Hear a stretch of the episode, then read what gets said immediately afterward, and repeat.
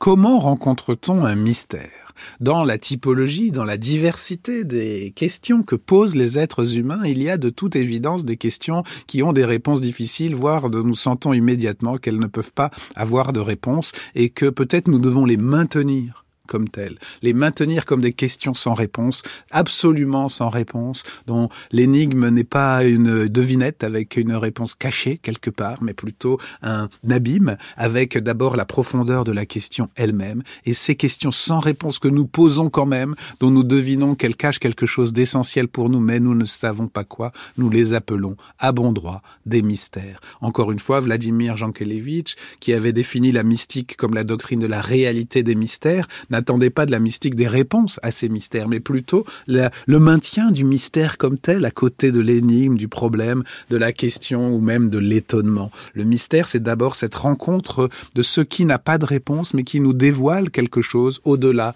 de notre savoir. Kant, au fond, dans la critique de la raison pure, ne disait pas autre chose. Kant visait à distinguer les questions qui ont des réponses parce qu'elles sont fondées sur l'expérience, c'est l'analytique de la raison pure, des questions que nous posons inévitablement, qui révèlent notre destination métaphysique, mais qui ne peuvent pas avoir de réponse. Par exemple, je peux dire, je peux chercher la cause d'un phénomène donné, mais la cause de tout, disait Kant, c'est une illusion de notre raison, c'est une illusion inévitable, ça révèle notre destination métaphysique, nous posons la question de l'absolu, mais nous savons que nous ne pouvons pas y répondre et nous ne devons pas tomber dans l'illusion et il cherchait la frontière entre les questions objectives et les idées de la raison, les illusions aussi de la raison qui relèvent du mystère, qui nous révèle plus quelque chose sur nous-mêmes comme êtres métaphysiques et moraux que sur les choses, comme si nous pouvions faire entrer cette destination métaphysique, cet étonnement aussi lyrique et, mystique dans le domaine du savoir, le faux mystique étant justement celui qui prétend avoir la réponse,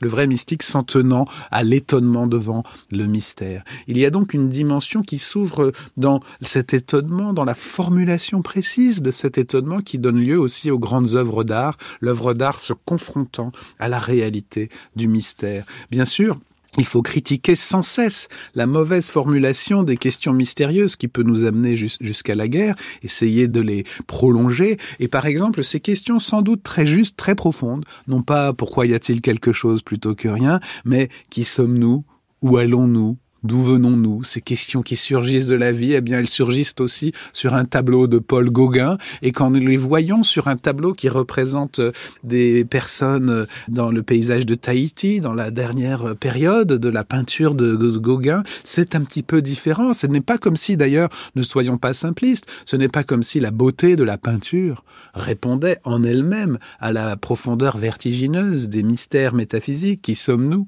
Où allons-nous? D'où venons-nous? Mais c'est plutôt comme si, au fond, ces questions surgissaient avec l'émotion esthétique avec l'émotion artistique, comme s'il y avait un double accès au mystère, d'abord par euh, la formulation de questions vertigineuses, mais aussi par l'exaltation devant le monde, qui n'est pas une réponse, mais qui est une autre façon de nous rapporter au mystère du monde. Alors, euh, au-delà des questions théoriques, en deçà, il y a les grandes détresses vitales, mais il y a aussi les grandes exaltations, elles aussi vitales, au sens où elles nous font vivre et au sens où l'art, autant que la philosophie et l'amour, nous permettent d'y répondre.